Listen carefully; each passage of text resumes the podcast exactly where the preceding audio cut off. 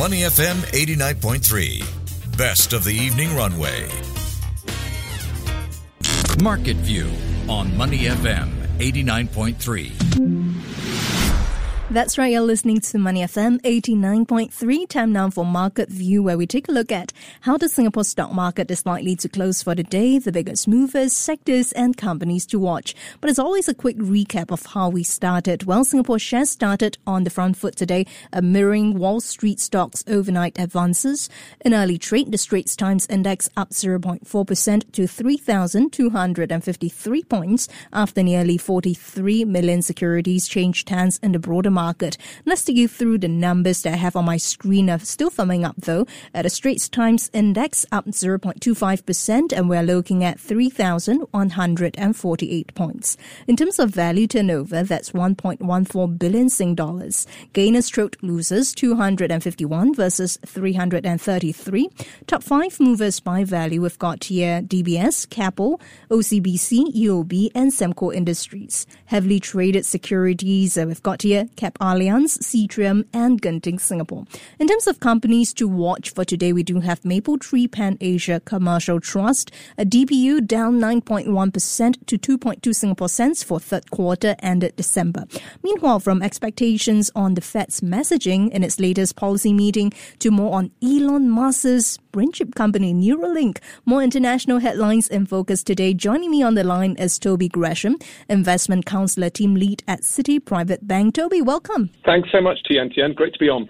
Great to have you as always. And Toby, let's start with the Singapore stock market as usual. How has the STI fared so far today? Any surprises when it comes to the biggest movers? And perhaps the second part of the question is, we've seen the liquidation of China Evergrande. How has that weighed on stocks with uh, Chinese exposure? Yeah, so I mean, uh, Singapore is, is always a resilient market in Asia, and, and it's done it again, certainly on, you know, albeit marginal, but on the positive side. Um, but anything China related in the market today has been in the red and been dragged down. Um, Hong Kong, you know, down over 2%, Shanghai and Shenzhen down 1.7 and 2.7. Um, and broad equities, you know, let's not forget, they're down about five. Broad China equities are, are down about 5% year to date. So China Evergrande news. Look, it's not new news, but I mean, you know, I think um, a liquidation was a shock to the market, and it, it certainly piled the pain onto the China property sector. So anything that's relating to, to, China property across any of the markets in Asia have dragged the market down. Um, offsetting that, though, interestingly, mm. um, we've seen yields begin to come down on the 10 years on, on the Singapore bonds um, following you know more global bonds in the U.S. And this is sort of heading into the Fed decision um, uh, midweek.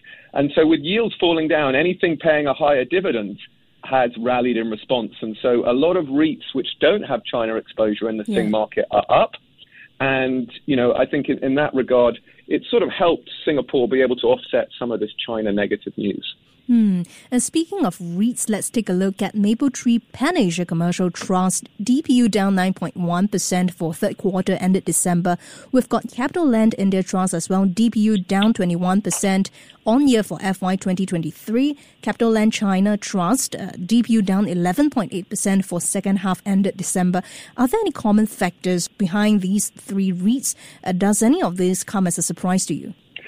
Yeah, so I mean, although yes, we have seen these dividends, um, you know, being dividend distributions heading down, it, there isn't a common theme, and, and, a lot of that's offset by the performance of some of these underlying names. Yeah. Um, interestingly, Mapletree Pan Asia was up three percent, and yet, you know, uh, at the same time, when we look at um, the story in regard to the India Trust, that that was down three percent.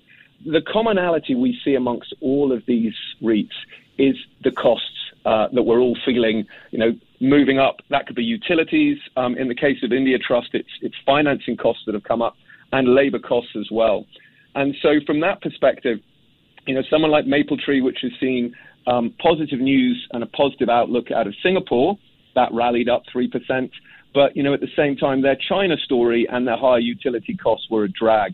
And the same on the India side, there was there was some FX conversion drag as well um, I, uh, you know, INR into Sing dollar. But broadly, they're also struggling with higher, higher finance costs. Hmm, and across the region, uh, Toby, let's take a look at Southeast Asia. Tech in Asia reported that Grab captured 55% of Southeast Asia's food delivery market in 2023. Um, what is or how is the food delivery landscape looking like and changing right now, and what will determine who leads in future? Yeah, so uh, you're, you're quite right to point out it has changed quite significantly. And, and look, Grab is definitely one of the winners. There was a period in, in the last year or so, which we will have all noticed in terms of aggressive discounting to get market share. Those delivery costs were lower. And now, you know, we have more established players in these markets. Those delivery costs are creeping up, and so their margins have improved. And a lot of that is easing in competition. Um, we are beginning to see a lot more of the smaller, unprofitable delivery rivals losing market share in the face of you know the economies of scale of larger players. Um, examples of that, I think, end of last year in Vietnam, Delivery Hero ended a joint venture. They're scaling back on Food Panda in some of the other East Asian markets. Mm. So really, I mean, the message is if you've got size and, and scale, that's going to matter going forward. Um, and actually, interestingly, we're beginning to see more and more things offered for delivery. Um, if you want flowers delivered to your door, um, Grab Thailand can do that for you now. And Toby, let's talk about Chinese tech titans. Uh, the CEO of Tencent Holdings, Pony Ma, he said that the video game business for Tencent faces great challenges from competitors, but the firm is catching up on AI development. Now, more notably, what stood out for me was that he said that the firm has been resting its laurels in gaming while competitors develop new hits. How would you read into this? And if we look at the uh, social media landscape in China, again, how is it changing? Yeah, I mean, look, I think there's a wider trend here where as competition picks up, everyone's trying to look for an edge to be able to um, continue to grow these businesses at the trajectories that they previously did. And, you know, a lot of that is, is, is looking to find new revenue streams. Um, AI can help with that on gaming, and so any advantage you can get in, in terms of turning out um, gaming solutions and, and having that edge, you know, obviously anyone's going to jump on that. Um, I think interestingly though, we're seeing a, a, trend where you know we're looking at new revenue streams by um, by social media firms looking to monetize their substantial user base. Uh, I guess in a world where influencers, you know, are trying to place products, mm. if that same platform can sell those products and take the margins, um, they're going to go ahead and try and do that. And you know, we've seen the regulator looking at that just to make sure that that, it, that it's on side. But that trend is only going to continue. Mm. And I think one thing that we can, can argue, even with uh, you know a macro recovery in, in, in markets like China, uh, competition is going to result in more, more, more contracted margins and likely more cannibalizing of other people's business to try and capture some of their revenue streams. Mm, and given, I suppose, WeChat's uh, positioning and in terms of mini apps, its competitive advantage there, it, it does raise a question as to whether it's the right strategy to go into social media and to compete in terms of live streaming e-commerce. Uh, but let's take a look at what's happening further away, Toby. The U.S. Fed slated to meet later to decide on the latest monetary policy. Uh, of course, we're expecting them to hold interest rates, but the devil's always in the details, isn't it? What kind of tone are you expecting from officials? And also on the earnings front, big tech earnings coming from Microsoft and Alphabet. How far will the results align with uh, what the Fed said about the global economy? Yes, and you're right to pick up on the tone. No one's expecting um, a cut in the, in the, February meeting, but everyone's focused on the March meeting. Um, in, in December, when the Fed uh, went from, you know, we were expecting hawkish or less hawkish, and they came out dovish um, everyone was putting, believe it or not, almost 100% probability on a cut in March. Yeah. That, that has dropped to about 50 50. And so all the market's going to be pouring over the language uh, and, and, the tone struck by the Fed to give us better insight as to whether a cut in the March meeting is on. Um, the other thing that they'll be looking at is the dot plots to get an idea on how different members of the Fed are wavering and, and whether there's you know more dots that are going to fall uh, down 25, 50 basis points in the March side of the plot. Um, so that's going to be poured over closely. Now, this week is a big tech week. Um, we have uh, Microsoft and Alphabet reporting after market um, tonight, and then we've got Apple, Amazon, and Meta on Friday. Yeah. Um, look, these were the winners of 2023, and they have a lot of expectation. They're sort of carrying the weight of the AI theme on their shoulders. So uh, the bar is high, and the results will have to be high and at the top end to, to deliver and maintain the strong tar- start to 2024. Um, anything short of that, and you know, you could see a, a little bit of a sell-off there.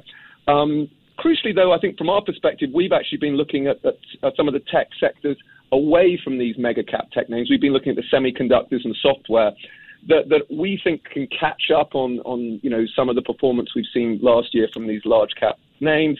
And so to avoid some of the event risk going into earnings this week, you know, we've been allocating capital into, into the semiconductors and software sector. Right. Uh, a very quick one over here. Uh, when we talk about tech stocks and their results, we talked about the AI boom. Is it going to be an accurate reflection of what's going on in the rest of the U.S. economy, though?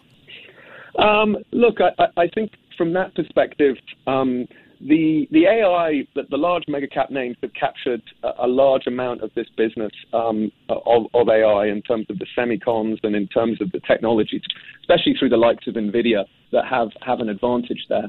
Um, I, I, think more broadly, you know, we are positive on, on equities, and we do think there's going to be some catch up, if you like, from some of the other sectors. Mm. But you know, given that most of the performance we've seen year to date has dragged up the S and P, if these big cap tech names have you know some poor results um, coming into tonight and Friday, then I do think that will set back the uh, the, the S and P in the short term. Longer term, you know, we are positive into the second half of the year mm. um, that we're going to see more tailwinds uh, driving equity markets higher. Right. And before we let you go, Toby, we must talk about Elon Musk. He said that Neuralinks, his brain chip startup, first human patient received an implant on Sunday and is recovering well. Would you be surprised? Any quick thoughts on the matter? Yeah, I mean, I, I understand reading up on this. There's new technologies called telepathy, um, and, and it's really hitting the headlines because of you know the connection into Musk. Um, the reality is, I think competitive firms have been looking at this technology and exploring the idea that you know, a digital bridge between neurons in our brains and the, the dashes and dots um, in computing can, can, can look to, uh, you know, advance medical science quite significantly. Um, I think look, the applications are exciting. Uh, you know, he is he is talking about the fact that you can effectively give speech or text to those that can't speak, and you know, potential mobility even to, to the disabled the, the regulator approved testing on humans last year for, for his Neuralink firm, and so it's very early days. But it does ask the question, I guess, um, as we see these tech advances coming through, can it live up to its name, telepathy? Right, uh, lots to watch, I suppose. Thanks a lot, Toby. That was Toby Gresham, Investment Counselor Team Lead at Citi Private Bank. Thank you very much for joining us on Money FM 89.3. Before acting on the information on Money FM, please consider if it's suitable for your own investment objectives, financial situation, and risk tolerance.